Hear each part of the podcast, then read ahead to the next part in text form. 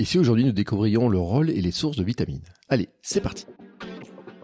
Bonjour mes champions et mes champions, c'est Bertrand, j'espère que vous allez bien, que vous avez la forme, la patate, l'énergie. Bienvenue dans ce nouveau numéro de la Minute Perf. Chaque lundi, je vous propose désormais un nouveau rendez-vous pour vous aider à progresser et performer. Avec Laure, nous proposons des zooms, des rebonds pour comprendre l'entraînement, les facteurs de performance, le fonctionnement de notre corps et de notre mental. Cela va durer plus d'une minute, mais vous allez apprendre beaucoup de choses pour devenir champion et championne du monde de votre monde. Et le sujet du jour sont donc les vitamines. Nous avons beaucoup parlé de nutrition et de macronutrition, mais finalement sans jamais nous pencher sur la micronutrition et donc les vitamines et les minéraux. Et les questions qui vont avec. À quoi servent les vitamines? Est-ce que nous en manquons? Faut-il en prendre en complément? Et en tant que sportif, faut-il faire particulièrement attention à certaines vitamines?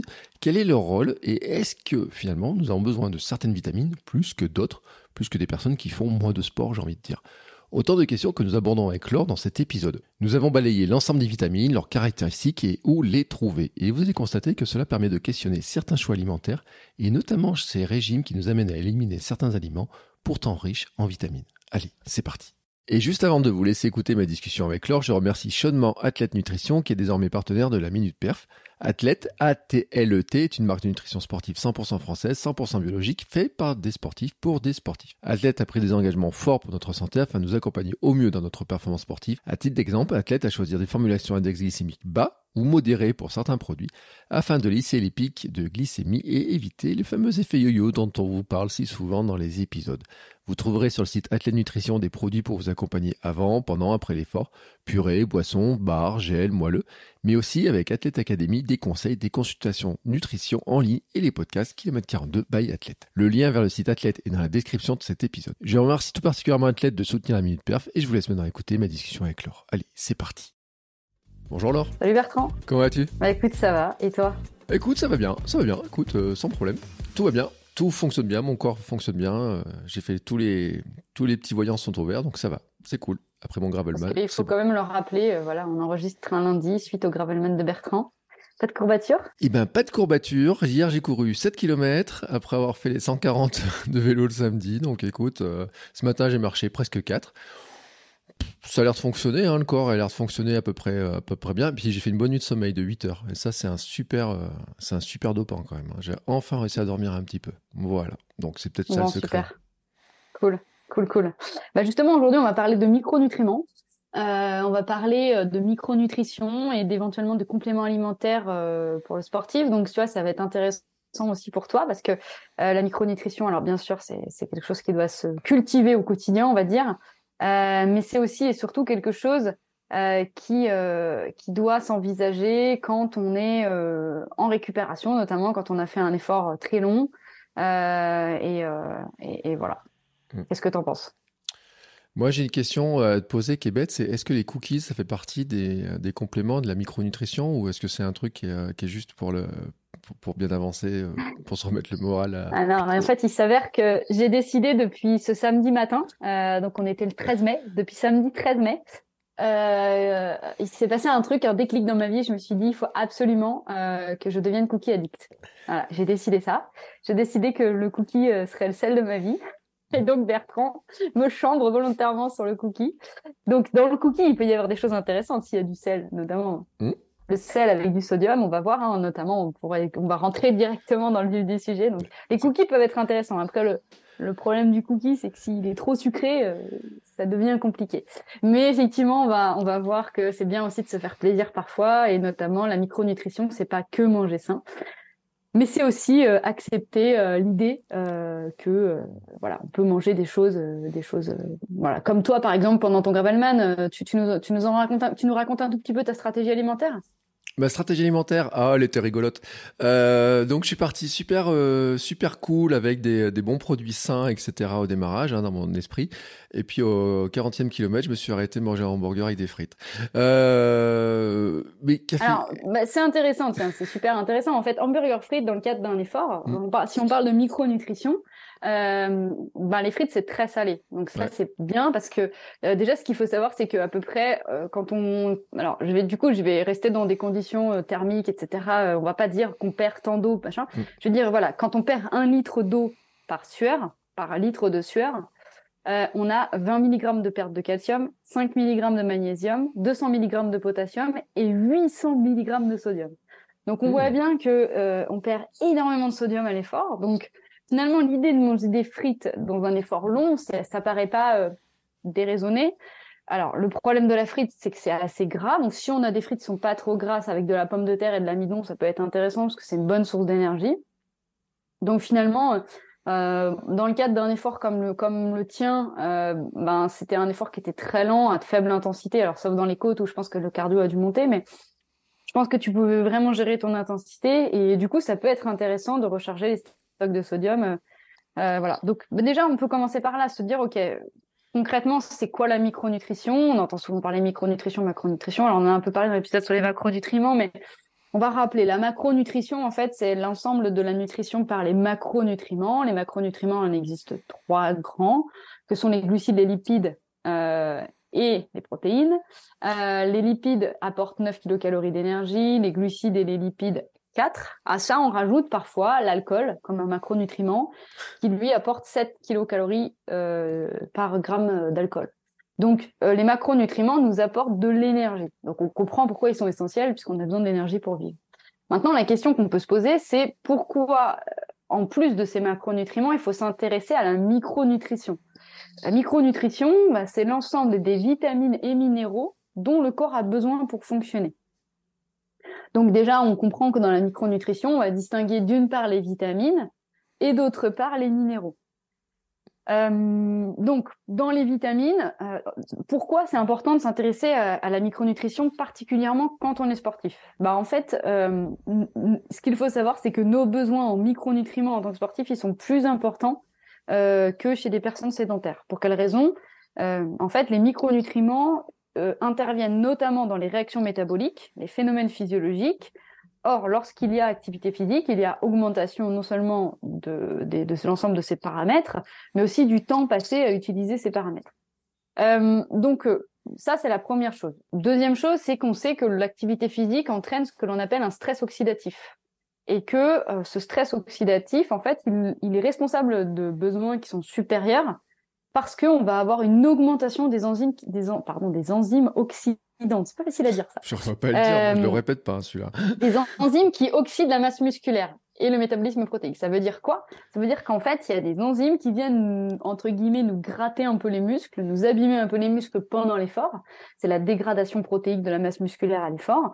Et donc, en fait, clairement, ces vitamines et minéraux vont venir faire l'effet de réparateur, en fait, si on peut un peu verbaliser ça comme ça. Et en fait, à l'effort, on a des pertes sudorales et parfois urinaires qui sont responsables aussi de la fuite de micronutriments. Donc, on voit bien que nos besoins sont plus importants et qu'il faut absolument s'interroger sur les stratégies nutritionnelles en micronutriments. Donc, voilà pour l'introduction. Voilà pourquoi nous, on réserve un épisode sur les micronutriments. On a beaucoup parlé des protéines. On va parler des 3 macronutriments au fur et à mesure, mais ça nous semblait aussi important de faire un point. Alors, la première chose qu'on va faire, c'est déjà de se dire, OK, l'épisode, on va essayer de le scinder en 2 temps. Première chose, c'est concrètement à quoi ils nous servent, toutes ces vitamines et minéraux, donc dans le corps. Et la deuxième chose, ça va être de se dire, OK, concrètement, alors peut-être qu'on devra faire un deuxième épisode, parce qu'on a décidé de faire des minutes perf qui devenaient plus proches de 1 heure à peu près pour respecter la sortie d'1 heure. Et du coup, donc peut-être qu'on fera un deuxième épisode sur la complémentation, mais là, en l'occurrence, on va déjà dans un premier temps s'intéresser à quels sont les micronutriments dont on a besoin, donc les vitamines et minéraux, et où est-ce qu'on peut les trouver dans l'alimentation. Voilà, ça c'est la première chose. Moi, ma théorie, c'est de considérer que les micronutriments doivent être dans l'absolu apportés par l'alimentation, au maximum. C'est vraiment pour moi la chose la plus importante à penser, et que la complémentation en micronutriments se doit d'être uniquement en cas de grande nécessité. Donc voilà, tu as des choses à raconter. Je suis entièrement d'accord avec ça. En fait, j'ai fait le conseil de samedi. On m'a posé la question de plusieurs fois si je prenais tel truc, protéines en poudre, etc. et tout. Enfin. Et j'ai exactement ce que j'ai dit. J'ai dit, moi, ma stratégie, c'est de dire la base, c'est l'alimentation au quotidien, toute l'année, l'alimentation au quotidien. et l'adaptation, de savoir de quoi on a besoin, de faire attention à ses grands équilibres, etc. Il y a des choses, notamment, parce que souvent on m'en a parlé, le nombre de personnes à qui je conseille de manger des crudités, des fruits, des choses comme ça, par exemple, c'est dingue, mais ça fait partie aussi de ces apports. Il n'y a pas que des stratégies de gestion, de glycémie ou quoi que ce soit et tout. Il y a aussi ces stratégies de dire, bah, il y a des fruits, des légumes, quand ils sont crus notamment, bah, ils apportent certaines choses dont on a besoin. Et puis il y a plein d'aliments comme ça dans lesquels on peut aller piocher. Je pense aussi aux oléagineux, etc. et tout. Et que déjà par l'alimentation assez naturelle et variée et du quotidien, on doit en avoir une bonne partie. Et après les compléments, bah, moi, il y a des choses, par contre, je me demande si des fois, il y a des choses, on arrive vraiment à les avoir par l'alimentation classique, tu vois, si on n'est pas obligé quand même d'aller chercher des compléments sur certains trucs, en fait. Alors, moi, ça, ça rejoint un peu l'épisode qu'on a fait sur les débunks qu'on entend souvent, hein. On entend souvent, oui, nos sols sont pauvres, oui, notre alimentation moderne, elle est dénuée de micronutriments, mais en fait, sur quoi se basent ces gens-là? C'est-à-dire, à un moment donné, est-ce qu'on a fait des études? Alors oui, je sais que ça existe. Hein. Je sais qu'il y a des études qui ont été menées sur la densité minérale et vitaminique de certains fruits comme les pommes ou les carottes. Je sais que ça a été fait, ou les légumes. Mais au-delà de ça, à quel moment ces gens-là ont fait une étude en disant « Ok, on va prendre des gens qui consommaient des pommes, des carottes et tout dans les années 50 et on fait la même étude aujourd'hui, c'est pas possible. » Donc, ok, peut-être que les fruits et légumes d'aujourd'hui ont perdu en vitamines et en minéraux. Je remets pas ça en question. Je pense, malgré tout, et là, bien sûr, on n'est pas égaux par rapport à ça. Ça dépend du lieu où on vit. Alors, Bertrand, toi, maintenant, tu peux en témoigner, mais nous, on a la chance ici où on vit de pouvoir avoir accès à des maraîchers qui sont locaux, qui ont des terres qui sont pas forcément, à mon avis, tout le temps exploitées. Donc le phénomène de jachère, hein, qui existe et qui permet au sol de se régénérer doit sans doute être exploité. On est sur des sols qui sont pas traités, etc. Donc si on fait appel à des gens qui ont une culture locale sur des petits terrains, etc., il y a de grandes chances que la densité minérale que l'on retrouve dans ces aliments, elle est plus importante que celle que l'on pourrait retrouver dans des consommations agroalimentaires, industrielles, même en bio. Hein, je parle même en bio.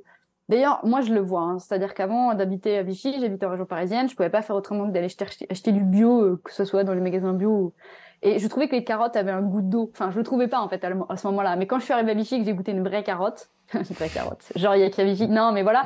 Je trouve que les carottes n'ont pas ce goût d'eau qu'elles ont. Alors, peut-être parce qu'elles ont été lavées et tout, mais je trouve que du coup, elles ont moins de goût. Donc, si elles ont moins de goût, il y a des chances qu'elles ont moins de vitamines et moins de minéraux. Qu'est-ce que je veux dire par là? Je veux dire que je pense qu'aujourd'hui, on pense et on fait croire et on véhicule l'information selon laquelle on manque de minéraux et de vitamines, non pas parce que nos aliments ont perdu en vitamines, mais parce qu'on a une alimentation qui est beaucoup plus transformée, beaucoup moins brute et beaucoup plus industrielle. Moi, je suis convaincue, alors sauf la vitamine D, on va en reparler, hein, mais parce que la vitamine D, elle est à part. On a tendance à m'appeler vite Madame Vitamine D, c'est trop souvent, mais je suis archi pour la vitamine D pour plein de raisons, je vais l'expliquer. Je pense vraiment que notamment toutes les vitamines hydrosolubles. Alors, on peut commencer à faire le lien, mais il y a deux grandes catégories de vitamines. Il y a ce qu'on appelle les vitamines liposolubles et les vitamines hydrosolubles. La différence entre les deux, c'est leur capacité à diffuser dans le sang et donc à être ingérée par l'intestin. Alors ça dépend, soit l'intestin grêle, peu importe ça. C'est ingéré à différents endroits. Donc en fait, selon qu'elle soit liposoluble ou hydrosoluble, cette vitamine, elle va pas diffuser dans l'organisme de la même manière. Les vitamines hydrosolubles, elles ne sont pas stockées dans l'organisme. C'est-à-dire qu'en fait, elles arrivent dans le sang, elles passent dans le sang, si on a trop, hop, on les élimine dans les urines. Donc il peut y avoir aucun risque de surdose. Les vitamines liposolubles, c'est un peu plus difficile, c'est un peu plus délicat dans le sens où elles sont stockées dans l'organisme parce que justement comme elles sont liposolubles, eh ben elles vont notamment aller stocker, se mettre dans nos petites réserves de graisse. Et donc là, il peut y avoir une forme de toxicité à haute dose, mais il faut vraiment y aller. Le problème, c'est qu'on a aussi véhiculé cette info sur les vitamines liposolubles, et donc on a fait un peu peur aux gens en disant attention, ne prenez pas trop de vitamines A, D, E et K, qui sont les vitamines liposolubles, parce que voilà, ce qui n'est pas vrai en fait en tant que tel. Donc ça c'est la première chose. Pourquoi j'en venais là? J'ai perdu mon idée là. Non, mais de dire, c'est vrai que ma question c'était de dire finalement dans l'alimentation, mais c'est vrai que tu réponds en disant oui, on n'a pas les comparaisons, est-ce que la densité en minéraux, des fruits, des légumes, etc. Même, tu vois, alors tiens, ça, c'est une bonne question. Je sais pas si tu as la réponse. Tu vois, tu parlais des carottes, par exemple. Il y a plein de gens qui achètent des carottes, tu sais, sont déjà, on les voit laver, tu trouves même des carottes qui sont pelées, des fois dans des, tu sais, dans les sachets fraîcheurs et tout, dans les supermarchés, etc. Et puis là, tu parles des fameuses carottes du maraîcher qui sont pleines de terre et tout. Alors, je plaisantais avec mon ancienne maraîchère en lui disant, vos carottes pleines de terre, c'est pénible à nettoyer et tout. Mais en même temps, je me pense que c'est meilleur parce que, surtout par rapport à acheter des carottes qui ont été lavées, alors je ne sais pas dans quelles eaux, dans quel traitement elles ont eu, etc. Bon, on peut parler d'autre chose que des carottes, mais tu vois, je pense qu'aussi l'accès à certains fruits et légumes, etc., peut-être doit pouvoir jouer, comme tu dis, puis la quantité, peut-être aussi qu'on ne se rend pas compte de la quantité dont on a besoin vraiment de certains légumes et fruits pour avoir les bonnes doses de minéraux.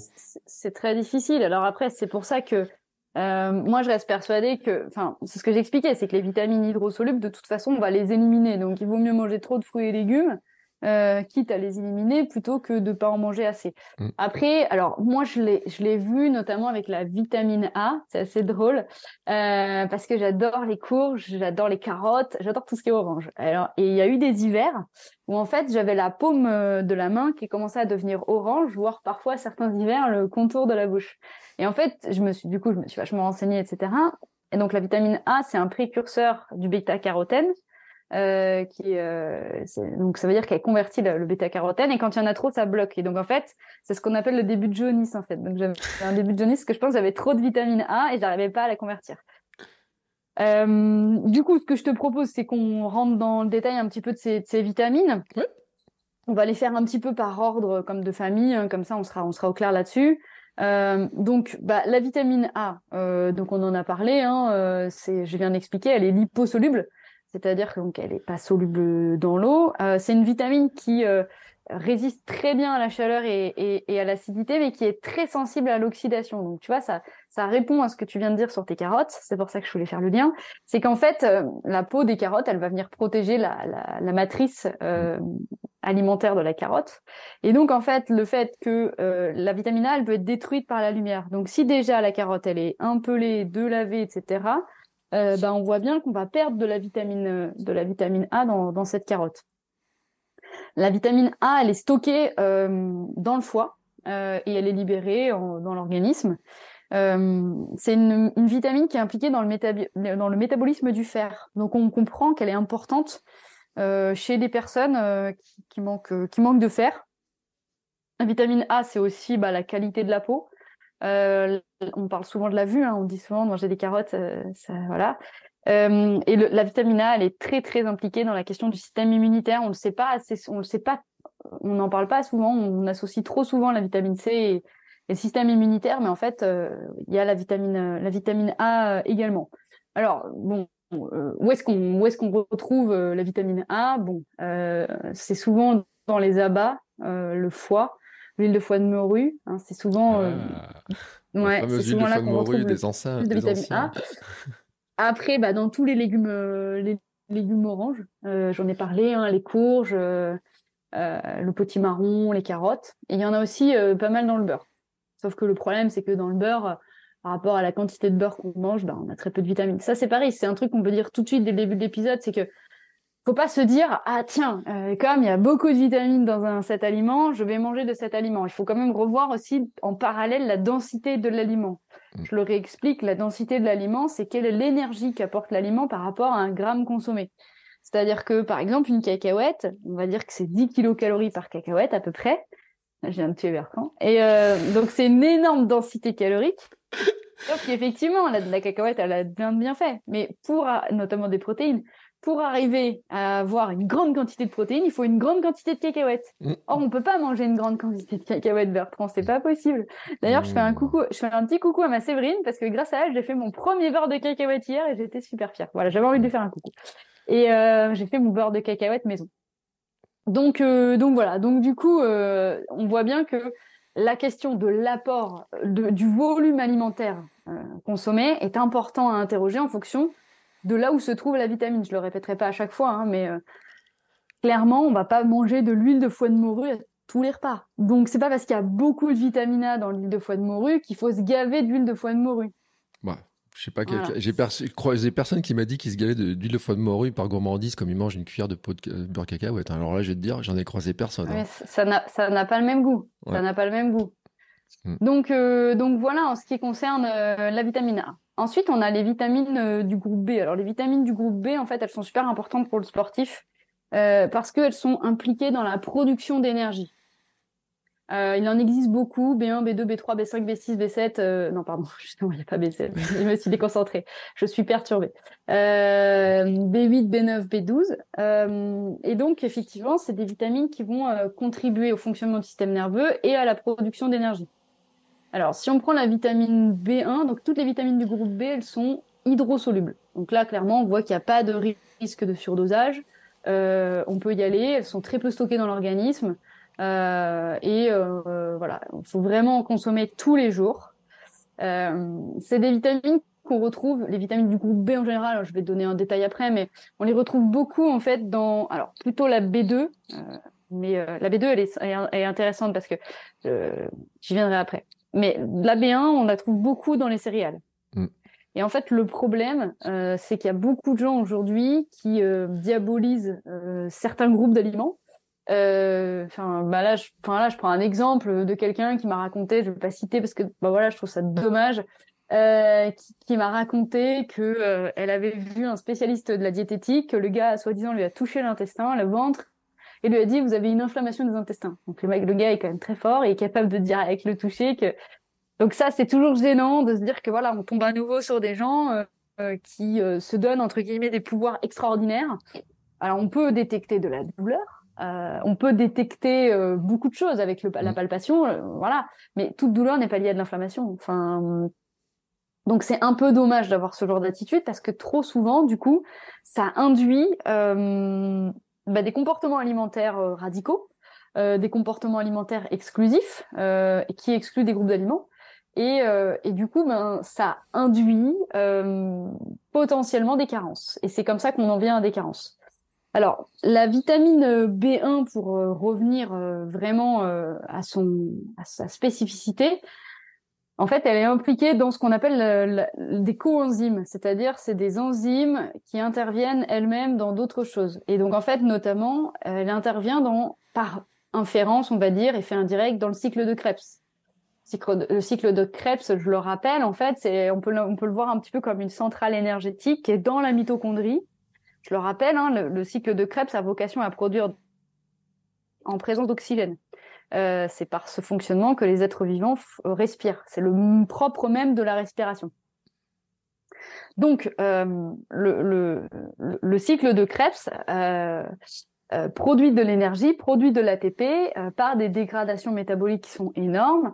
Et donc, on voit bien qu'en fait, la vitamine B1, elle va faciliter, elle va être un catalyseur de ce cycle de Krebs. Donc, on comprend que si on est sportif et qu'on manque de vitamine du groupe B, ça va potentiellement poser problème aussi sur cette production d'énergie. Donc, on comprend que adopter un régime alimentaire exclusif, radical, dogmatique, ça va poser problème. On en revient toujours à notre épisode de la semaine dernière, qui moi me passionne et j'ai eu des super retours et on vous remercie beaucoup des retours qu'on a eus. Je parle de l'épisode en gros sur les fake news et sur entre innovation et régression.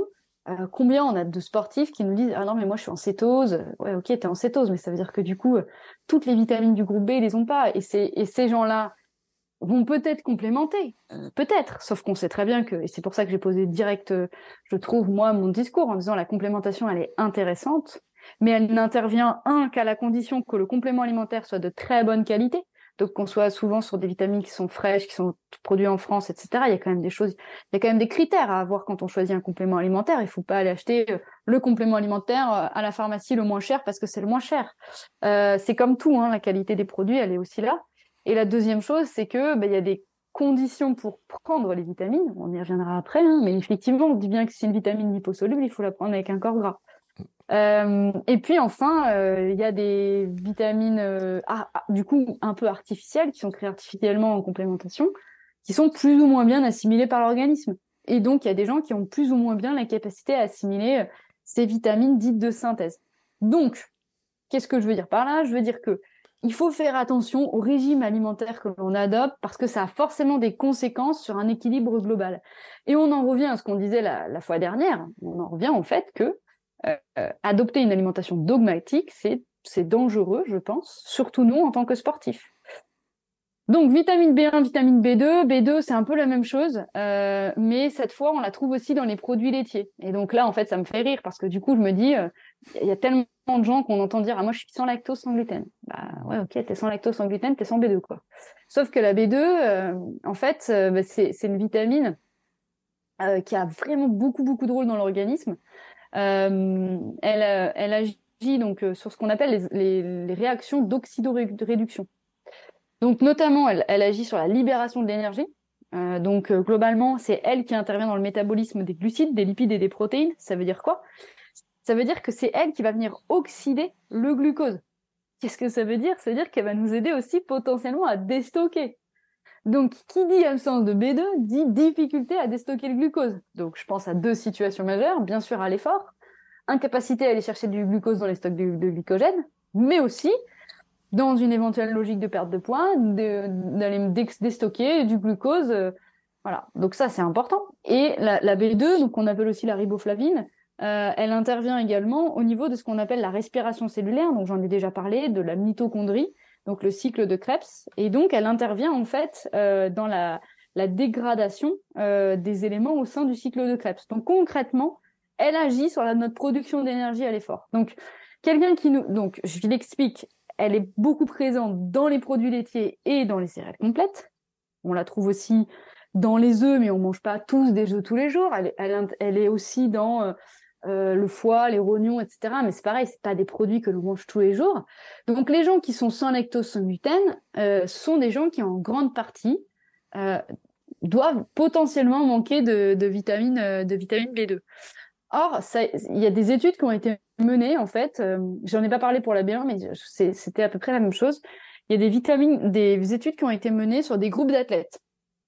Sur la B2, alors donc l'étude, c'était, ils ont pris une population de jeunes garçons et ils se sont dit, ok, on va aller voir les stocks, on va aller voir le profil en B2. Donc, ils se rendent compte que 19%, c'était des cadets, en fait, en triathlon. 19% des garçons manquaient de vitamine B2 au début de l'étude. Donc, ils leur ont fait faire un test maximal en laboratoire et ils ont refait ce même test 2 semaines après. Donc, on voit bien que les vitamines hydrosolubles, on arrive très vite à... C'est ça qui est bien aussi avec les vitamines hydrosolubles, c'est que comme elles ne sont pas stockées dans l'organisme, on peut très vite refaire des stocks ou très vite appauvrir des stocks. Au bout de 2 semaines déjà, ils avaient refait des tests et ils avaient augmenté leur performance dans des conditions similaires. Donc, on voit bien que c'est non seulement à la fois très rapide d'en gagner, mais aussi très rapide d'en perdre. Mm. Voilà. Je sais pas, tu veux rajouter un petit truc, Bertrand, pour faire une pause? Non, mais c'est vrai que ce qui est intéressant, c'est que quand on dit céréales complètes, B1 et B2, c'est céréales, on trouve dans les céréales complètes et tout. Et c'est vrai, et si sort du lactose et tout, c'est vrai, mais et tous les sportifs, on entend tout ça en disant « Ah, mais attention, ça fait des inflammations, ça fait pas ça. » Tu vois, j'ai eu un commentaire, c'est sur quand on parlait du mal de ventre. Quelqu'un qui dit « J'ai arrêté de manger des flocons d'avoine et puis j'ai plus mal au ventre quand je vais courir. » Bon, ça résout une partie du problème, mais si tu arrêtes toutes les céréales d'un côté pour résoudre un problème, tu peux en créer d'autres parce que tu viens de prononcer. Et c'est là où la difficulté de l'équilibre aussi, de dire « J'enlève tout d'un coup, là, j'enlève tout ce truc-là en me disant « Ça a l'air de me résoudre mon problème ». Sur le long terme, ou sur peut-être pas si sur long terme que ça d'ailleurs, parce qu'on dit que ça descend vite, ça peut créer d'autres problèmes qui sont peut-être pas faciles à repérer d'ailleurs, parce que ça peut être de la fatigue, l'irritabilité pour certaines vitamines, etc. On parle d'énergie et tout, mais on peut devenir mal dormir aussi. Il y a des choses comme ça qui peuvent arriver petit à petit aussi, s'installer, qui sur le long terme ont des effets qui sont pas directs, quoi. C'est pas juste je suis fatigué aujourd'hui, quoi. C'est ça s'installe, quoi. Non, c'est super intéressant ce que tu expliques. C'est exactement ça, en fait. Le truc, c'est qu'on a du mal à se rendre compte de l'impact de la micronutrition sur notre organisme. Et surtout, je crois qu'on a du mal à se rendre compte de l'impact, de la qualité de nos produits sur donc la composition qualitative des aliments, mais aussi sur leurs effets potentiels sur notre organisme. On entend souvent des gens... Alors, bon, c'est un sujet qui est sensible parce qu'aujourd'hui, plus que jamais, on sait qu'il y a vraiment des gens qui ont des difficultés à boucler les fins de mois. On a vraiment des gens qui ont des difficultés Voilà, donc financièrement, j'entends. Mais on peut très bien s'alimenter à coût financier, on va dire, relativement stable. L'idée, c'est de trouver des stratégies pour aller trouver les bons produits au bon endroit. Quand on va chez un maraîcher, il n'y a pas de marge. C'est-à-dire que le maraîcher, il est en vente directe. Donc, on appelle ça le fameux circuit court, hein, du producteur à l'acheteur. Donc, forcément, il y a de grandes chances que les produits ne soient pas si chers. Et donc, il ne faut pas, en fait, vouloir, entre guillemets, se déculpabiliser, se dédouaner d'une forme de « Ah ben moi, c'est parce que je ne peux pas ». Je pense qu'on peut toujours, en fait. Et je pense aussi, je suis désolée, c'est peut-être mon côté un peu Laure réac, mais c'est mon côté Laure veut sensibiliser et veut informer et veut éduquer au fait que je pense qu'on a un vrai rôle dans ces épisodes de sensibilisation, de prise de conscience, en fait, qu'on est tous acteurs de notre santé. Je ne dis pas qu'en mangeant très sain, en faisant du sport et en ne fumant pas et en ne buvant pas, on sera pas malade. C'est pas ce que je suis en train de dire. On sait que la maladie, elle a des facteurs génétiques, elle a des facteurs environnementaux, elle a tout un tas de facteurs. Mais la maladie a malgré tout un facteur qui est quand même important, qui est démontré dans plusieurs études, c'est l'alimentation. Et notamment, on sait aujourd'hui que l'alimentation nous permet, entre guillemets, de maintenir cette vitalité. Au quotidien, à court terme, parce que j'ai envie de dire, c'est bon, à long terme, c'est pas évident, mais au quotidien, et moi je le vois, hein, je l'ai vu là récemment, j'ai eu une semaine professionnelle la semaine dernière qui était très stressante, j'ai mangé n'importe quoi, beaucoup de sucre, j'ai vu les effets directs sur mon corps. C'est-à-dire, je peux le dire, je peux en parler très rapidement, hein, et c'est documenté, c'est-à-dire que je ne fais que répéter ce que la science dit. J'ai eu des baisses d'énergie dans la journée, permanentes, j'ai eu un très mauvais sommeil, donc en fait j'étais fatiguée constamment, parce que la journée j'avais des hauts et des bas d'énergie de dingue, et la nuit je récupérais pas. Et en fait, on sait aussi que, bien sûr, que cette régularité d'énergie, elle est bien sûr due, on en a beaucoup parlé avec la glycémie, bien sûr, mais elle est aussi beaucoup due, on l'a dit, à des aliments ultra transformés, bien sûr, mais elle est aussi due à ce dont on parle aujourd'hui, c'est-à-dire cet apport en micronutriments, en développement, entre guillemets, harmonieux de notre organisme. Donc je continue dans mon petit balayage des vitamines. Alors vitamine D3, B3. Donc la vitamine B3, donc c'est toujours une vitamine du groupe B. En fait, alors je n'en ai pas parlé au début, mais il y a certaines vitamines qui sont produites par l'organisme. La vitamine D, en présence du soleil, le corps est très capable de la produire. Donc c'est pour ça qu'il faut s'exposer un maximum. Eh ben, la vitamine B3, en fait, elle est fabriquée par l'organisme. Elle est fabriquée par la flore intestinale. Donc, on voit bien aussi, à nouveau, que si on a une flore intestinale qui est déséquilibrée ou perturbée, il y a des chances qu'on ne puisse pas la produire. Pour autant, cette quantité de fabrication, elle n'est pas du tout suffisante pour couvrir nos apports journaliers. Et donc, elle n'est pas... voilà. Et donc, il faut vraiment arriver à la consommer. Quel est son rôle ? Donc, à nouveau, c'est ce qu'on appelle une coenzyme. À nouveau, elle joue dans l'énergie. Donc, elle contribue au métabolisme énergétique. Alors, qu'est-ce que ça veut dire quand on dit ça contribue au métabolisme énergétique normal ? Eh bien, et finalement, à nouveau, on déconstruit des mythes dans ces épisodes, mais on entend souvent le fait que des gens disent « mon métabolisme qui est détruit ». Alors, déjà, ça n'existe pas. On peut, on va dire, diminuer, affaiblir, ramollir un métabolisme, on peut le booster, c'est-à-dire on peut demander à notre corps de produire plus ou moins d'énergie, ou on peut induire que notre corps produise moins d'énergie par lui-même. C'est ça le métabolisme. Le métabolisme, c'est l'ensemble des réactions chimiques par lesquelles le corps nous permet d'être en bonne santé. Donc en fait, c'est l'ensemble de la capacité du corps à fournir de l'énergie pour vivre, et en même temps à en transformer l'énergie qu'on a. Donc la vitamine B3, en fait, elle contribue aussi aux fonctions mentales et psychologiques normales, comme le fait de se concentrer ou de mémoriser. Donc on voit bien en fait que l'ensemble de ces vitamines du groupe B, elles nous apportent de l'énergie. Et surtout, non seulement elles nous apportent de l'énergie, mais elles permettent à notre corps d'en produire. Donc elles permettent ce qu'on appelle d'accélérer, de booster notre métabolisme. Or, toutes ces femmes, c'est discriminant, je suis féministe. On va dire plutôt toutes ces personnes qui nous disent « Ah, mais moi, mon métabolisme, il est cassé. » Bah ouais, c'est souvent des gens qui ont fait des régimes type Ducan, type Alors pas Weight Watchers, que ça peut respecter l'équilibre alimentaire, enfin oui et non en fait, le problème de Weight Watchers c'est que ça peut et ça peut ne pas, mais peu importe, passons. Donc des régimes dans lesquels on n'aurait pas eu assez de glucides, puisqu'on a diabolisé les glucides dans certains régimes, cétogène, low carb, tout ça, bah forcément on comprend que le métabolisme pour le coup, que le corps il n'arrive plus à utiliser l'énergie qu'on lui donne, puisqu'il n'a pas la bonne vitamine, les bonnes vitamines pour le faire. Donc on voit bien, c'est intéressant. Et du coup, voilà. Bertrand, dis-moi, est-ce que tu veux rebondir ? Bon, écoute, moi, tu sais, c'est toujours pareil, hein. J'ai tellement de gens qui m'envoient des trucs en me disant j'ai un truc qui fonctionne pas bien, etc. Et puis tu remets un peu d'équilibre. Et c'est vrai que moi, le cétogène, franchement, toutes les personnes à long terme, elles ont toujours des trucs, des remarques. Mais dès que tu exclues un truc, franchement, tu vois, moi, c'est pour ça que j'exclus pas le sucre, par exemple, parce que je sais qu'à un moment donné, ça me provoquerait des déséquilibres trop importants. C'est un truc, tu sais. Je me dis non, mais qu'est-ce que tu peux exclure ? Je dis non, il faut rien exclure, même le sucre, tu vois. Enfin, voilà, c'est comme ça. Alors. Bon, Bertrand me fait un clin d'œil. Je vais rebondir parce que c'est important. J'ai décidé de faire un mois sans sucre. Pourquoi je fais un mois sans sucre ? Le truc, c'est que si tu veux, je parle du sucre raffiné. Je parle pas du glucose. Je le sais. Tu vois ? Et effectivement, je suis d'accord avec toi. Le fait de se priver de quelque chose entraîne une énorme frustration qui lui-même entraîne énormément de désir. On en a déjà parlé ici. La frustration entraîne le désir. Bon, c'est devenu une phrase assez culte. Malgré tout, elle est hyper vraie. On la retrouve dans la vie de tous les jours. Donc effectivement, je comprends, Bertrand, que tu supprimes le sucre. Donc je ne supprime pas, moi. Je ne vais pas supprimer le sucre, justement, pour ne pas induire de frustration et donc pas un surdésir. Ok.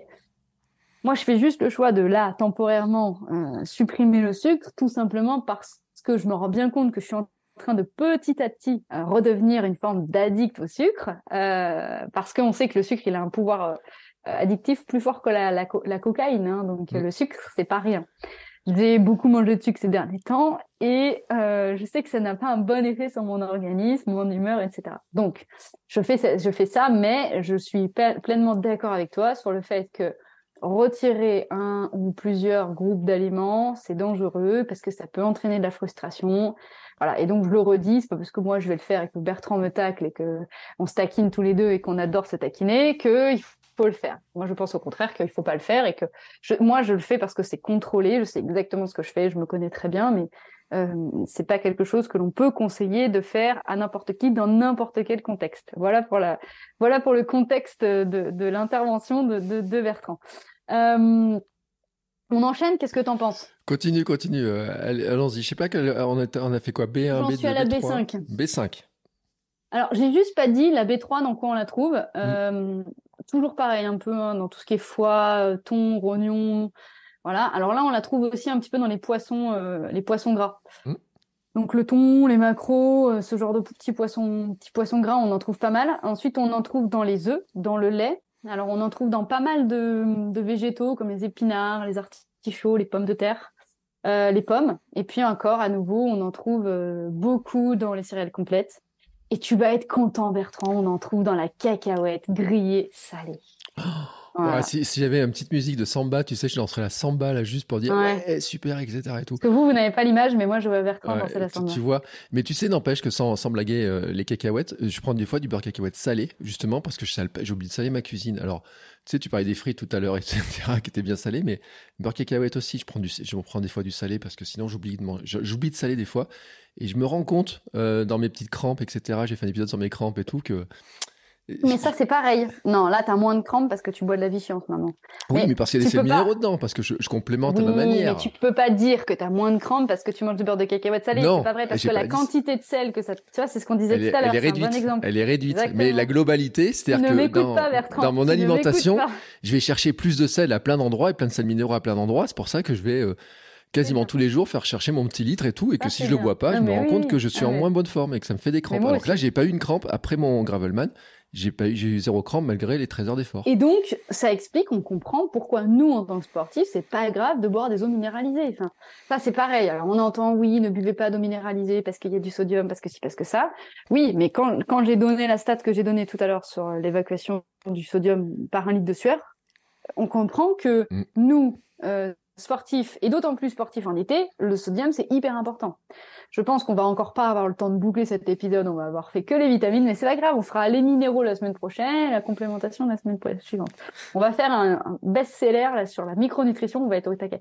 Mais c'est intéressant, parce que très souvent, les gens pensent tout de suite, pensent micronutrition, pensent des trucs savants, de l'alchimie, et ce genre de choses. En fait, la micronutrition, c'est très simple. C'est juste que, c'est effectivement, ce qui est très compliqué, c'est de se dire, ok, est-ce que j'en apporte assez à mon organisme? C'est la seule question. Moi, je crois vraiment que si on a une alimentation très brute, très peu transformée, majoritairement, on va dire, aller à 80, 70, 80% dans une journée composée de fruits et légumes ou d'aliments bruts, œufs, viande. J'exclus rien, moi, hein, je suis pas végétarienne, je suis pas. Je pense qu'on peut vraiment arriver à avoir un équilibre minéral et vitaminique qui est satisfaisant. Surtout en buvant de l'eau minéralisée, comme nous, on a la chance de pouvoir aller la prendre à la source, c'est vrai que c'est cool. Mais en achetant de la ceinture, de la Vichy, pour ne pas faire de pub, la meilleure, c'est la Vichy Célestin.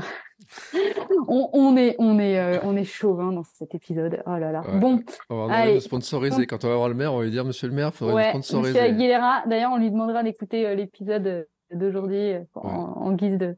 Voilà, Monsieur Aguilera, si vous nous entendez. Bon. On va vous mettre un extrait. Voilà.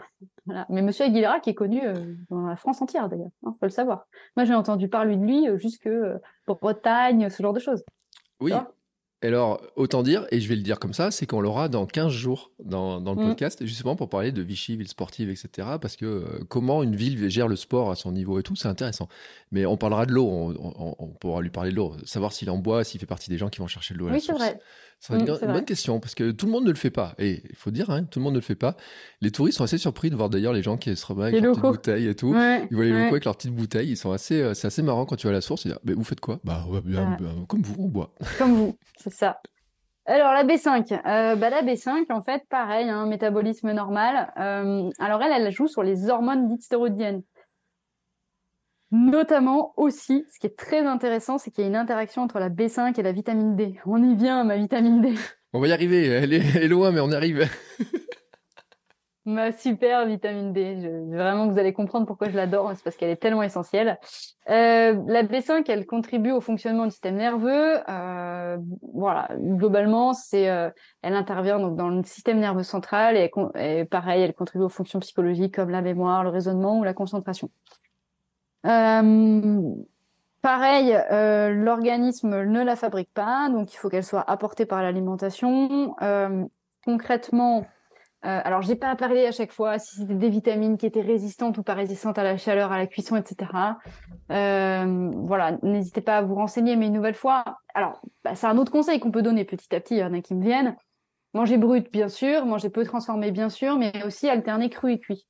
Alors ça, c'est pareil, il y a une mode du crudivore, le crudivorisme, je sais plus comment ça s'appelle. C'est pareil, alors c'est pas forcément bien, une nouvelle fois, c'est un extrême. Et je pense vraiment que dans une journée, ce qui est très bien, c'est d'avoir et du cru et du cuit. Moi, je suis assez fan quand j'ai le temps, que je peux, et que c'est possible de m'organiser comme ça, d'avoir une petite crudité en entrée, des carottes, je suis archi fan de carottes, et d'avoir derrière des légumes cuits. Parce que, en fait... le côté cru est beaucoup plus difficile à digérer pour l'organisme, mais donc on lui demande plus d'efforts, on demande plus d'efforts aux intestins, mais on apporte plus de vitamines. Après, un bon entre-deux, c'est la cuisson vapeur, déjà, ou la cuisson au vitaliseur, mais bon, clairement, tout le monde n'a pas le pouvoir d'achat de s'acheter un vitaliseur. C'est hyper cher, je sais pas trop combien ça coûte un vitaliseur, mais je l'avais regardé, c'est vraiment ultra cher, quoi. Ouais. Moi, pour en avoir eu un pendant quelques temps, vitaliseur, c'est vrai que j'adore parce que ça cuit une vitesse et puis ça donne des belles couleurs aux légumes et tout. Si un jour vous allez, puis il y a deux formats, il y a le petit et le grand. Mais c'est vrai que par contre, c'est bluffant de vitesse et puis les légumes ils ressortent de belles couleurs, etc. Ils donnent plus envie à manger en plus d'ailleurs. Pour ceux qui sont pas très légumes, et, je le dis, hein, et ça marche super bien. Notamment les carottes, comme elles ressortent belles les carottes. Ah ouais. Ah ouais. Ouais, moi, alors après, je me suis toujours posé la question de pourquoi le vitaliseur était si différent d'un mode de cuisson à la vapeur classique. C'est une histoire de l'eau qui retombe pas sur les légumes et tout, parce que ils ont étudié pile poil la bonne courbe, je crois, concave du truc. Bon, moi j'ai envie de dire déjà, si on mange cru et cuit, et si on mange cuit vapeur quand c'est cuit. c'est quand même pas si mal, quoi. Hein, voilà, c'est pas si mal, on est déjà pas mal. Et puis voilà. On avance, donc la vitamine B5, on la trouve un peu dans toujours les mêmes groupes d'aliments qu'on a cités tout à l'heure. J'ai pas parlé des flocons d'avoine, mais ça fait partie des céréales complètes, hein. Moi, je suis archi fan des flocons d'avoine pour plein de raisons. C'est riche en protéines, c'est riche en fibres. C'est un très bon encas. Donc, voilà. Allez, j'avance parce que je vois l'heure qui tourne et je me dis que je suis bavarde. Je vais passer assez vite sur les dernières vitamines B6, B8, B9 parce qu'elles se ressemblent un peu toutes. Là, je vais y aller assez vite. La vitamine B6, donc, elle contribue à ce qu'on appelle la glycogénolyse, donc c'est-à-dire la dégradation du glycogène. Donc, à nouveau, je le répète, si vous avez fait un régime sans glucose, c'est normal que votre métabolisme soit ralenti. Ça peut s'expliquer comme ça. Alors, la B6, ouais, elle a quand même une particularité, c'est qu'elle intervient dans la synthèse des globules rouges et la formation de l'hémoglobine. Accessoirement, nous sommes des sportifs d'endurance. Qu'est-ce que nous faisons de notre petit corps? Nous demandons à nos globules rouges de transporter plus d'oxygène plus rapidement. Donc, pour être bon, il faut faire quoi? Il faut avoir beaucoup de globules rouges. Pardon, j'ai dit quoi?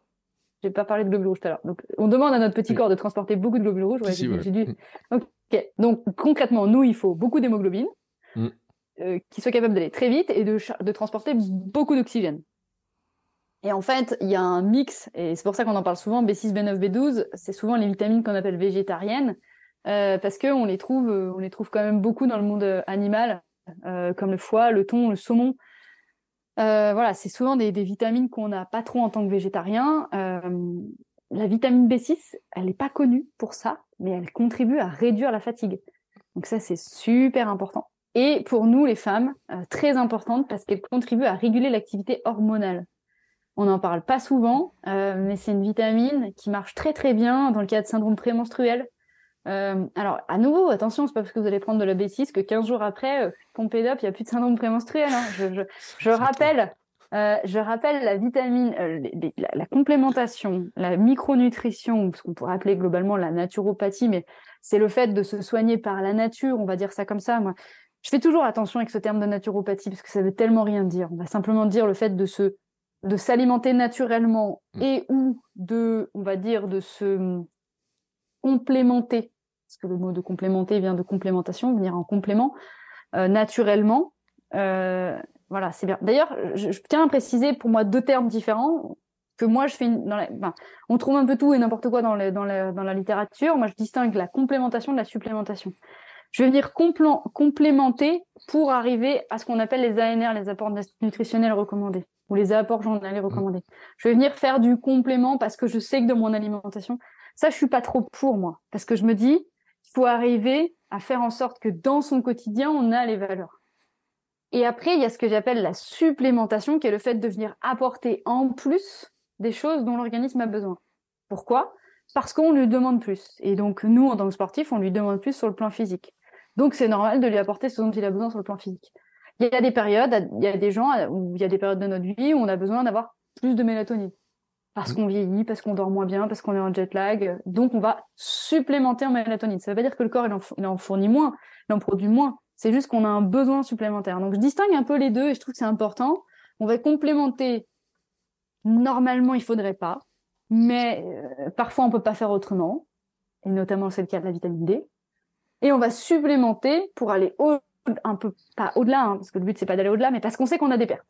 Voilà, parce qu'on sait qu'on a des pertes et qu'il va falloir le faire. On passe sur la vitamine B8. Donc, vitamine B8, pareil, hein, toujours la même chose. Elle contribue beaucoup au métabolisme énergétique, au bon fonctionnement du système nerveux. Elle joue un rôle dans plusieurs enzymes. Donc, je rappelle, les enzymes, c'est vraiment des éléments qui vont venir faire l'interface dans nos cellules. Et on la trouve surtout, alors là, pour le coup, dans le foie, les œufs, les champignons, l'avocat. Donc, c'est pas une vitamine qu'on va trouver beaucoup, en fait, qu'on va trouver dans beaucoup d'aliments. Donc, attention à pas passer à côté, à faire gaffe à ça. Quelque chose que l'on retrouve dans toutes les vitamines du groupe B, un aliment qui contient toutes les vitamines du groupe B quasiment, c'est la levure de bière. La levure de bière, c'est pour ça qu'on appelle ça un super aliment. Alors ça, c'est pareil, je suis une petite incise sur les super aliments. Le problème des super aliments, c'est qu'il n'y a rien de magique dans l'alimentation. Bertrand est mort de rire, il commence à me connaître. Il n'y a rien de magique dans l'alimentation, dans le sens où on parle de super aliments. Mais si c'était des super aliments, pourquoi on ne s'alimenterait pas que avec ces aliments-là ? J'essaye de venir un peu en opposition avec le concept. En fait, ce qu'il faut se dire, c'est que ce sont des super aliments dans le sens où effectivement, ils ont une densité vitaminique ou minérale très importante. Et donc, en fait, ils peuvent venir nous apporter, entre guillemets, une bombe de nutriments. Mmh. On parle beaucoup de la spiruline, on parle des graines de chia, on parle des graines de lin, on parle de la levure de bière, du germe de blé, de ce genre de choses, en fait, hein, qui sont souvent des baies de goji, des baies d'açaï, ce genre de choses. Bon, ok. C'est très bien, c'est très intéressant. Mais le problème, c'est qu'il faut se dire que ce sont des aliments que très souvent, on ne peut pas consommer en grande quantité. Mmh. Ce sont des aliments qu'on va prendre en petite quantité parce qu'en plus, souvent, ce sont des aliments qui sont très riches d'un point de vue énergétique. Et ça va ensemble, hein, souvent. Alors, la spiruline, c'est un petit peu différent parce que c'est une algue. Souvent, on va la prendre plutôt en paillettes ou en... Voilà, donc... C'est un peu à part. Germe de blé aussi, on va le saupoudrer comme ça, mais on va pas se manger des cuillères à soupe de germe de blé, quoi. C'est impossible. C'est juste impossible. Et j'en ai du germe de blé, la levure de bière dans mon placard. T'en mets un peu sur ta salade, t'en mets un peu, tu saupoudres un peu sur plein de trucs. Mais quand tu regardes après la composition, tu dis tout ce qu'il faudrait, le nombre de cuillères qu'il en faudrait pour avoir la totalité de ce que ça apporte, c'est juste impossible. Tu t'étouffes. Peut-être tu l'avaleras une fois, mais t'es étouffé, quoi. De toute façon, donc c'est fini. Mais c'est vrai que moi, j'en ai toujours dans les placards. La levure de bière, germe de blé fait partie des petits trucs que je me saupoudre sur les salades, sur les crudités, en fait. Mes crudités en entrée, c'est un peu ça. Puis une petite goutte de vinaigre. C'est bien pour ton index glycémique. Ouais, tu vois, c'est bien. Écoute ces podcasts, c'est bien. Tes épisodes, j'écoute. C'est bien. Ça me rassure. Ouais. Enfin, j'écoute. Je sais pas si j'ai écouté, tu vois, sur mon histoire de mon hamburger et tout. Certains pensent que j'ai pas tout écouté, tes conseils, mais en tout cas. Alors, j'ai beaucoup aimé, vous nous avez fait beaucoup rire, parce que Bertrand j'étais hors contexte. Moi, j'étais un peu out la semaine dernière, là. Bertrand m'a partagé la photo et j'étais vraiment explosée de rire, en fait, quoi. Vraiment, vous nous avez fait trop rire. Pour info, donc, Bertrand a mangé un burger et des frites samedi midi en plein milieu de son Gravelman. Et il m'envoie la photo d'un groupe WhatsApp et il me dit « Regarde ce qu'ils ont dit, Laure... Laure en PLS. Laure en PLS, c'était énorme, c'était énorme. Surtout que le mot PLS venait d'apparaître au dictionnaire, c'était totalement d'actualité, la semaine d'avant, je crois. Mm. Donc super, voilà, vraiment écoute, là, vous m'avez bidonné. Ouais. Quoi. On a bien rigolé sur cette histoire-là, mais bon, c'est vrai que... Et puis moi aussi, tu vois, sur le truc, je me suis dit « Oh là là, quelle idée et tout ». Et puis après, et le pire, c'est que la dame, elle m'a dit « Mais je vais vous remettre du sel si vous voulez, parce que vous faites du sport. » La dame du restaurant, c'était drôle. Elle s'y connaît. Ouais, Sam, c'était chez Sam. Je sais pas si c'était elle, Sam, ou c'était son mari, mais en tout cas, ils étaient bien sympathiques. Allez. Alors, il y a un autre truc dont j'ai pas parlé. J'ai dit, j'ai pas parlé de la cuisson, mais j'ai aussi pas parlé de la congélation. En fait, il faut savoir qu'il y a certaines vitamines qui sont tuées par la congélation. Donc ça, faut vraiment faire super attention, parce que ça peut vite... On dit comme quoi rien n'est parfait, et ça me plaît, j'aime bien cette idée que rien n'est parfait. On dit oui, il vaut mieux toujours privilégier des légumes surgelés à des légumes en boîte. Bah oui et non, parce que oui, le légume surgelé, alors il y a plein de vitamines qui vont être conservées à la congélation, mais il y en a d'autres pas. Et à l'inverse, il y a des vitamines qui vont être perdues par de la mise en bouteille ou en bocal et pas à la congélation. Donc, c'est pour ça que vraiment, la variété, c'est la vie. La diversité, c'est la vie. La complémentarité, c'est la vie. Je ne cesse de défendre ce point de vue. Je ne cesse de me battre pour ça.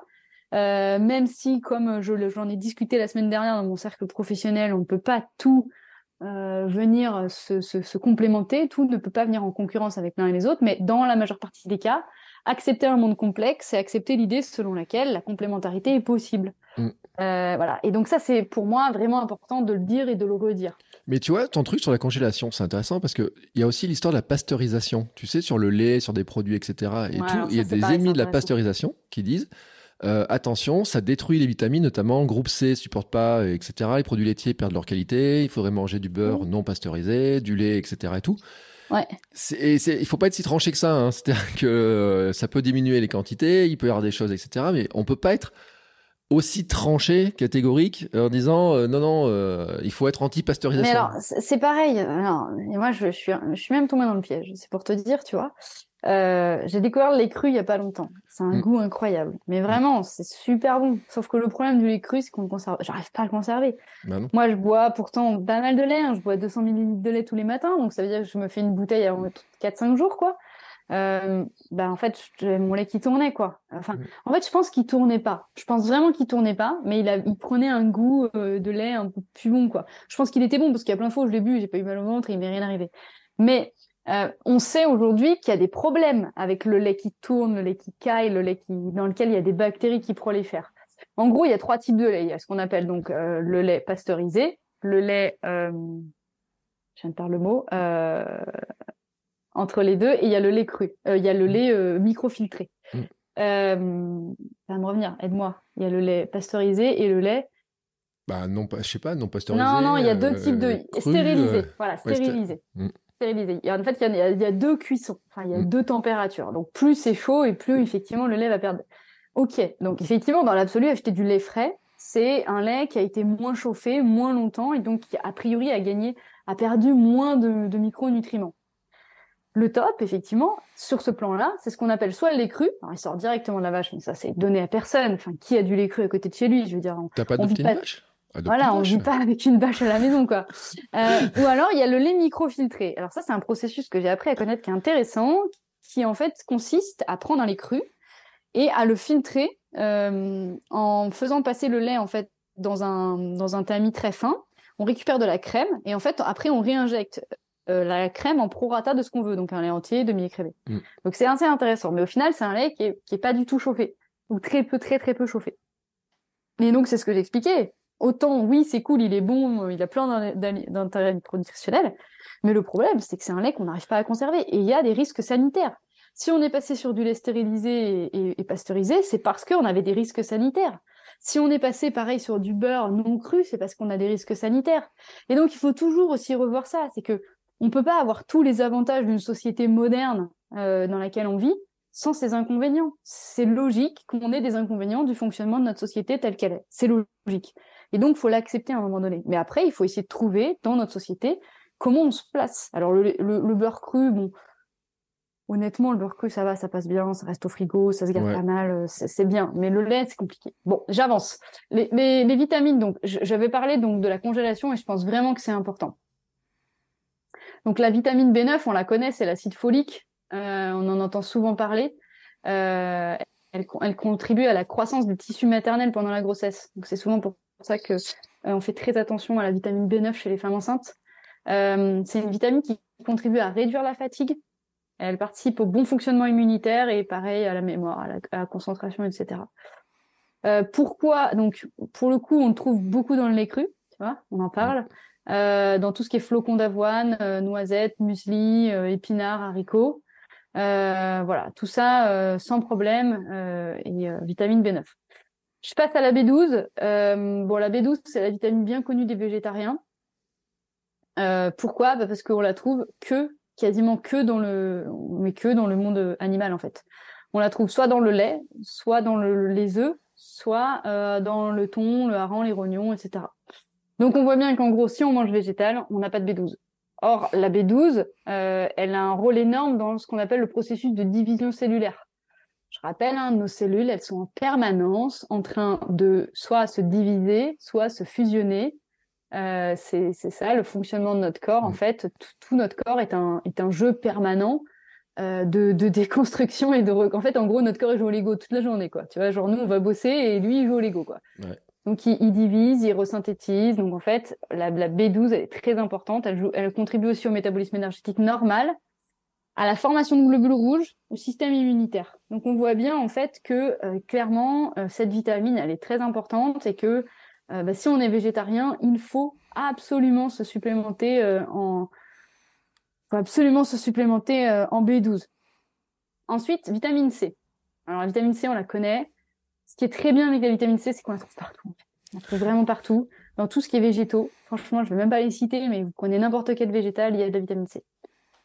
Donc c'est une vitamine qui est très connue, notamment parce que elle contribue, on sait, à réduire la fatigue. On en parle souvent, c'est vraiment la vitamine fatigue.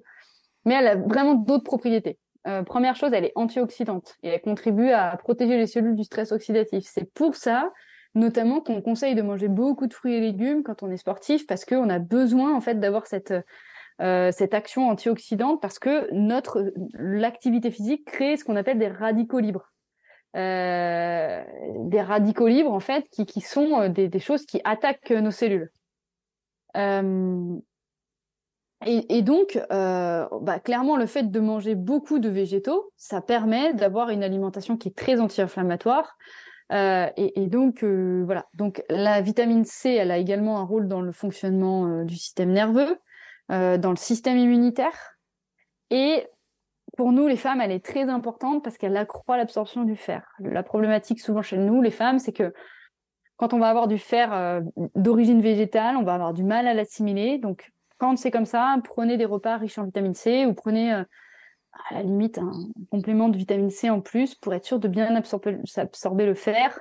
J'en ai déjà parlé, mais femmes plus sport d'endurance plus course à pied égale très souvent carence en fer pour plein de raisons. Je ne vais pas y venir là, j'ai pas le temps, mais on pourra en parler.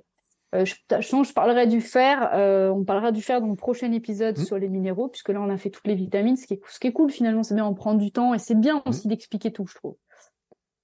La vitamine C, elle contribue aussi à la formation du collagène. Alors, le collagène, c'est quoi? En fait, on en entend souvent parler, les crèmes riches en collagène. C'est un peu partout, le collagène, en ce moment.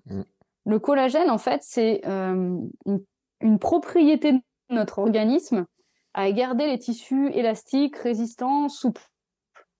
Le collagène, on en trouve, le corps en produit. Le corps, jusqu'à 30 ans, il est capable d'être autonome en production de collagène, c'est-à-dire qu'il en produit autant qu'il n'en a besoin. Avec le vieillissement, en fait, on ne sait pas si c'est notre corps qui en produit moins ou si c'est notre corps qui en a besoin de plus. Les deux théories ne sont pas incompatibles. C'est-à-dire, on pense qu'on en produit moins, mais dans le même temps qu'on en produit moins, on en aurait besoin de plus. Parce que notre corps vieillit, parce qu'il a plus de mal à récupérer, etc. Donc, le collagène, il permet quoi? Le collagène, il permet l'élasticité des tendons, l'élasticité des on va dire la souplesse articulaire.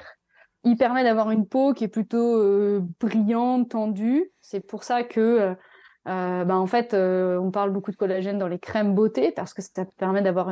Souvent, on les utilise dans les antirides. Et le collagène, il a un rôle aussi dans les cheveux, en fait, le brillant des cheveux. Donc clairement, le collagène, il agit un peu partout dans le corps. Il a vraiment cette fonction d'élasticité.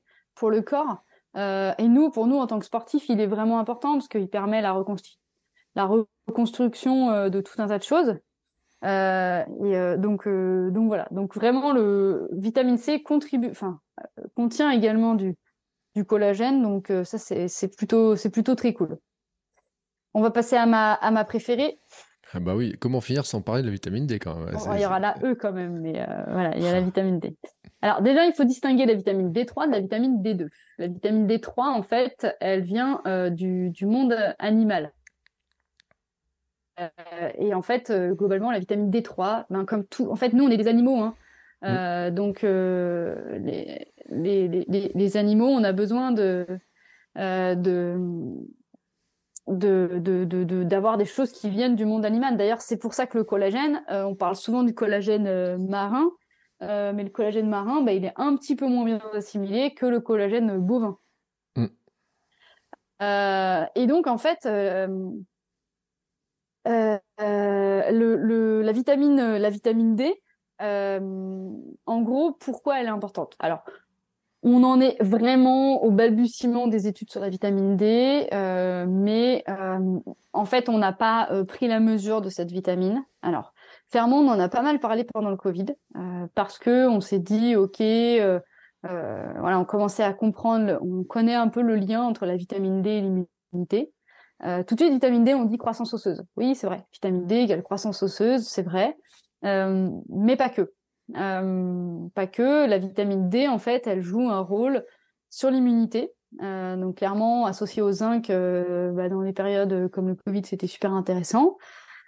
Mais la vitamine D, en fait, comme c'est une pro-hormone, c'est une vitamine qui est liposoluble, on appelle ça une pro-hormone, et en fait, il semblerait qu'elle ait des rôles énormes dans tout un tas de fonctions. Et alors, c'est pour le coup totalement de l'étude de cas, donc de l'expérientiel et ce genre de choses, mais moi j'accompagne plusieurs personnes, notamment des femmes, et j'ai des retours de femmes que j'accompagne sur des problématiques hormonales féminines, et toutes, c'est assez incroyable, mais vraiment il y aurait un truc à faire là-dessus. Moi j'arrive pas à trouver de données scientifiques là-dessus, je suis passionnée par cette thématique, Je pense vraiment qu'il y a un truc à faire. Mais toutes les femmes relatent le fait que lorsqu'elles ont un syndrome prémenstruel, il est soit absent l'été, présent l'hiver, soit il est beaucoup diminué l'été et très très fort l'hiver, comme par hasard. Et la seule différence entre l'hiver et l'été, c'est la luminosité et la vitamine D. Or, la vitamine D, en fait, qu'est-ce qu'il faut ? Il faudrait qu'on s'expose 2 heures par jour, visage, bras et cou, pour synthétiser un taux suffisant de vitamine D. Donc, quand on est dehors à peu près au printemps, comme on a l'habitude d'être tous les deux, tu vois, même nous, Bertrand, on est pas mal en train de faire nos coachings en marchant, etc., on est bronzé, pour autant, c'est pas sûr qu'on ait notre taux de vitamine D. Et donc en fait les recommandations, et c'est là où ça devient très compliqué et très technique, mais moi c'est un sujet qui me passionne, la vitamine D. Les recommandations actuelles en vitamine D, elles sont de 400 à 1000 UI, donc c'est des unités internationales. Et en fait le problème, c'est qu'on dit aux gens complémentez-vous entre octobre et mars, sauf qu'en fait et clairement on se rend compte qu'il faudrait se complémenter toute l'année. Et même 1000 UI n'est pas en tant que tel n'est pas suffisant pour couvrir tout ce dont on aurait besoin. Donc, je synthétise. La vitamine D, ce qui est bien, c'est qu'on peut la doser. Et donc, on peut faire un test, tout simplement, en laboratoire, juste de cette vitamine. On fait ce test, on voit où on en est, et on adopte un protocole de complémentation. On se dit, voilà, je sais pas, je prends 2008. Moi, voilà, je vous dis pas de faire comme moi, hein, mais moi, je suis à 3008 toute l'année. Hein. Enfin, je vais peut-être diminuer à 2000 cet été, mais je vais voir, mais... Et même 3000, je suis sûre que l'hiver... Je fais pas ce que je dis, hein. Je devrais le faire. Hein. Mais la technique, elle est simple. La technique que je conseille et qui fonctionne, avec laquelle j'ai des résultats chez les gens qui le font. Mais moi, je le fais pas pour moi. Mais c'est souvent coordonner le plus ma chaussée. C'est de dire, je fais un test à un instant A. Je mets un protocole pendant 3 mois, parce que les vitamines liposolubles, on a expliqué, il faut qu'elles se synthétisent en organisme, qu'elles se stockent, etc. Je fais un protocole pendant 3 mois et je me mets à 1000 UI ou 2000 UI, peu importe. Okay. Il ne faut pas se mettre en dessous de 1000, ça ne sert à rien. Je pense que 2000, c'est pas mal. Si vous êtes très bas, vous pouvez commencer à 2000. Et vous regardez de combien votre taux est augmenté. Et voilà, c'est tout. Et en fait, faire des contrôles comme ça, je crois que la prise de sang en tant que telle, elle coûte 7,50 €, un truc comme ça. Peut-être que le dosage, il coûte 5 €. Enfin, c'est que dalle, en fait. Même si ce n'est pas remboursé, même si votre médecin ne vous l'a pas demandé. Hein. Vous allez dans n'importe quel labo, vous dites « je veux un dosage de vitamine D ». Voilà, il y a des super infirmières très gentilles qui font super bien leur job. Et ben voilà, c'est génial. Je fais un petit clin d'œil à ma Séverine, bien sûr, mais donc il faut le faire. Je pense que c'est important. Moi, je pense que la vitamine D, on n'a pas du tout encore la pleine mesure des impacts de cette vitamine, mais moi, je vois des choses. J'ai lu pas mal de choses aussi sur la vitamine D. Il semblerait qu'il y ait des liens. En fait, on a trouvé des corrélations. Je dis bien des corrélations. Attention, hein, ne commencez pas à me faire dire ce que je n'ai pas dit. On a trouvé des corrélations entre. Alors, en fait, on ne sait pas, mais pendant le Covid, clairement. On s'est rendu compte que les personnes qui étaient hospitalisées en soins intensifs étaient celles qui avaient le moins de vitamine D. Donc en fait, la question qu'on se pose, c'est quid de l'œuf ou de la poule ? Est-ce qu'elles ont eu ce Covid très très fort parce qu'elles n'avaient pas de vitamine D, ou à l'inverse, est-ce que c'est parce qu'elles ont eu Covid qu'elles ont perdu la vitamine D ? On ne peut pas non plus en tirer des conclusions. La deuxième corrélation qu'on met en évidence, c'est vitamine D et cancer. Pareil, on constate que les personnes qui ont des cancers possèdent des taux de vitamine D très bas. Donc pareil, on peut pas savoir si le cancer a détruit les taux de vitamine D ou si c'est le fait de manquer de vitamine D, mais en tout cas, il y a des corrélations. Donc on peut pas les exclure, ces corrélations. On peut pas faire en sorte qu'elles n'existent pas. Donc voilà, j'ai même pas dit à quoi elle servait, mais la vitamine D, bah si, je l'ai dit, un système immunitaire, inflammation, croissance des os, etc. Le conseil que je donne pour la vitamine D, de toute façon, le conseil que je donne, c'est de se complémenter en vitamine D, ça c'est une certitude, mais c'est de le prendre dans un repas riche en gras. Et je pense aussi, je l'ai déjà dit, hein, mais ça, il y a des théories là-dessus, qui démontrent que les ampoules de vitamine D que les médecins nous prescrivent ne sont pas adaptées à notre capacité à absorber la vitamine D. Pourquoi ? En fait, il semblerait que ce soit l'industrie pharmaceutique qui a mis en place des protocoles d'ampoules qui sont adaptés à peu près à la fréquence à laquelle on va chez les médecins. Exemple, ampoule tous les 3 mois, on va souvent chez le médecin tous les 3 mois pour renouveler nos médicaments, quand on est un peu âgé, quand on a des médicaments. En fait, il s'avère que, puisque c'est une vitamine liposoluble, on l'a expliqué, il faut qu'il y ait du gras pour qu'elle soit transportée dans notre sang. Si, d'un seul coup, je donne à mon sang beaucoup de gras, elle n'aura pas la possibilité de les transporter. Donc, en fait, il y en a qui va être perdue et elle ne sera pas synthétisée et utilisée. Qu'il vaut mieux acheter de la vitamine D en huile, en prendre plusieurs gouttes, quelques gouttes chaque matin, donc plusieurs fois, plus fréquemment que trop d'un coup. Mais si on la prend, il faut qu'il y ait du gras dans le repas. Moi, par exemple, le matin, je mange de l'avocat, donc je la prends le matin parce que je sais que c'est un repas dans lequel j'ai du gras et ça passe bien. Voilà. Donc bon, la vitamine D, je pense qu'on pourrait faire un épisode. Ouais, mais on pourrait faire un épisode complet. Puis moi, j'ai une corrélation très personnelle, c'est que quand j'ai mal, j'ai eu de douleurs musculaires à une époque, et c'était la vitamine D. Et on m'a complémenté en disant vitamine D. Le médecin m'a fait le lien et ça a été mais radical. Hein. Mais par contre, maintenant, je sors plus, etc. Mais je suis toujours en vitamine D. Tu vois, elle est sur mon petit bureau, la vitamine D. Je regardais le dosage, etc. Fait partie des choses, mais moi je l'ai constaté, hein, j'ai eu des grosses douleurs, et les dernières fois que j'ai eu des douleurs, à chaque fois, le médecin on fait un dosage, et à chaque fois, j'ai la vitamine D qui est trop basse, systématiquement. Et ça fait partie des conséquences de la sédentarité dont on a tellement parlé, de rester enfermé, de ne pas vivre au rythme du soleil, de ne pas sortir assez, etc. Ça en fait partie aussi des conséquences, un petit peu d'en manquer aussi souvent en plus. Ouais, non mais c'est vrai, je suis assez d'accord. Je suis assez d'accord avec ça. On va terminer par la vitamine E. Alors, elle, c'est une vitamine qu'on appelle antioxydante, qui va venir neutraliser les radicaux libres. Et donc, en fait, clairement, elle fait ce qu'on appelle, elle élimine le stress oxydatif. C'est une vitamine qui est super importante pour nous en tant que sportifs, on le comprend. Hein. On a dit liposoluble, donc c'est logique qu'on la trouve dans des choses qui ont un peu de gras. Huile de tournesol, noisettes. Huile d'arachide, il est content, il a trouvé son petit truc. Épinards, margarine, huile d'olive, œuf à la coque, etc. Donc voilà, vitamine ultra antioxydante, elle est peu synthétisée par l'organisme et donc il faut vraiment en consommer quotidiennement. Donc voilà, on a fait un bon tour d'horizon sur les vitamines. Moi je trouve que ça nous permet aussi de comprendre un petit peu mieux pourquoi il faut manger équilibré. Voilà, ça fait encore une nouvelle fois un gros clin d'œil à tout ce qu'on a entendu sur les dogmes de l'alimentation. Hein. Quand on vous dit, il y a des gens qui vous disent manger des patates, du beurre et du... Non, mais j'y reviens toujours, mais malgré tout, ça, c'est un contre-argument, c'est une vérité scientifique qui permet de finir de déconstruire ça. C'est-à-dire que si on n'a pas ça... ça n'a pas. Bah oui, on a un déséquilibre vitaminique. On n'a même pas parlé des oligo-éléments. Et des minéraux, mais on a le déséquilibre vitaminique qui est fort, et donc voilà. Donc après, on peut comprendre que les gens aient des carences. Donc qu'est-ce qu'on a vu dans cet épisode ? On a vu qu'il existait plusieurs familles de vitamines, qu'il existe des vitamines qui sont liposolubles ou hydrosolubles, donc renseignez-vous bien. Alors c'est facile, souvenez-vous, ADE et K, c'est les liposolubles, les autres, elles sont hydrosolubles. Tout ce qui est liposoluble, il faut qu'il y ait du gras, c'est pour cette raison que faire une vinaigrette dans des... crudité, c'est important parce qu'on a vu que y avait pas mal de vitamines A, K aussi. J'en ai pas parlé de la K, tiens, c'est pas grave. Dans les aliments, on en parlera la semaine prochaine. Je commencerai par la K. Et puis, n'hésitez pas à venir investiguer un maximum la palette alimentaire, la diversification alimentaire. C'est pas par hasard si pour les bébés, on parle justement de cette étape de diversification alimentaire. Si on n'avait pas besoin de manger diversifié, on ne mangerait pas diversifié. On mangerait des patates et du beurre toute l'année et puis ça irait très bien. Sauf qu'on ne serait pas en bonne santé. Donc la pleine santé, elle vient aussi de cette diversité de micronutriments.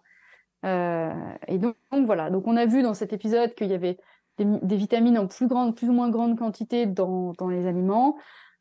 N'hésitez pas à vous renseigner, on trouve ça partout, les tableaux de vitamines, où est-ce qu'on trouve telle vitamine dans tel endroit, etc. etc. Donc posez-vous des questions, réfléchissez dessus et dites-vous bien que c'est par ces éléments-là que vous allez pouvoir progresser. Eh bien écoute, maintenant on sait tout sur les vitamines, donc on va tous regarder dans nos placards ce qu'il y a pas. Ah déjà les placards, c'est pas une bonne chose. Bah oui. Parce que placard, qui dit placard dit aliments pas vivants. Donc, j'ai mon germe de blé, ma levure de bière dans mon placard, dis donc. Mais je te rappelle, ce sont des super aliments. Donc c'est pas ce qui va t'alimenter. Justement, déjà la première chose, c'est ouvrir votre frigo. C'est dans le frigo qu'il y a les vitamines, hein. Parce que justement, on va les préserver aussi par cette alimentation vivante, fraîche. Ouais. Tu vois ? Donc on ouvre le frigo. Et tu sais quoi, on va donner un autre conseil, c'est mettez de la couleur. Parce qu'en fait, oui, si, il y a différentes couleurs dans les aliments, et si on tape un peu dans les différentes couleurs, parce que si on mange que du orange, on devient tout orange comme toi, mais après, si on mange du vert, du orange, un peu toutes les couleurs, on va avoir cette panoplie, parce que si, c'est un peu l'important aussi. En plus, ça rend les assiettes plus jolies, comme dirait ma maman. Mais manger d'avoir des différentes couleurs dans les différentes catégories, c'est aussi ça qui amène les différentes vitamines, différents minéraux, etc. Parce qu'effectivement, il y a des aliments qui sont plus riches dans certaines catégories que d'autres, et tu l'as très bien précisé. Bon, bah écoute, il nous reste à conclure sur cet épisode qui était... on a pris plein de trucs encore. Merci Laure. De rien, avec grand plaisir. Avec grand plaisir. Donc la semaine prochaine, vitamine K plus les minéraux, c'est ça ? Yes. Voilà. Et puis, n'hésitez pas à nous poser des questions, vos remarques, vos interrogations, vos suggestions aussi pour les sujets qui vont arriver au fur et à mesure. Et puis bien entendu, bah écoute, on se retrouve toute la semaine avec les nouveaux épisodes et la semaine prochaine avec ces fameux minéraux. Merci Laure et à la semaine prochaine. Ciao ciao. Salut Bertrand.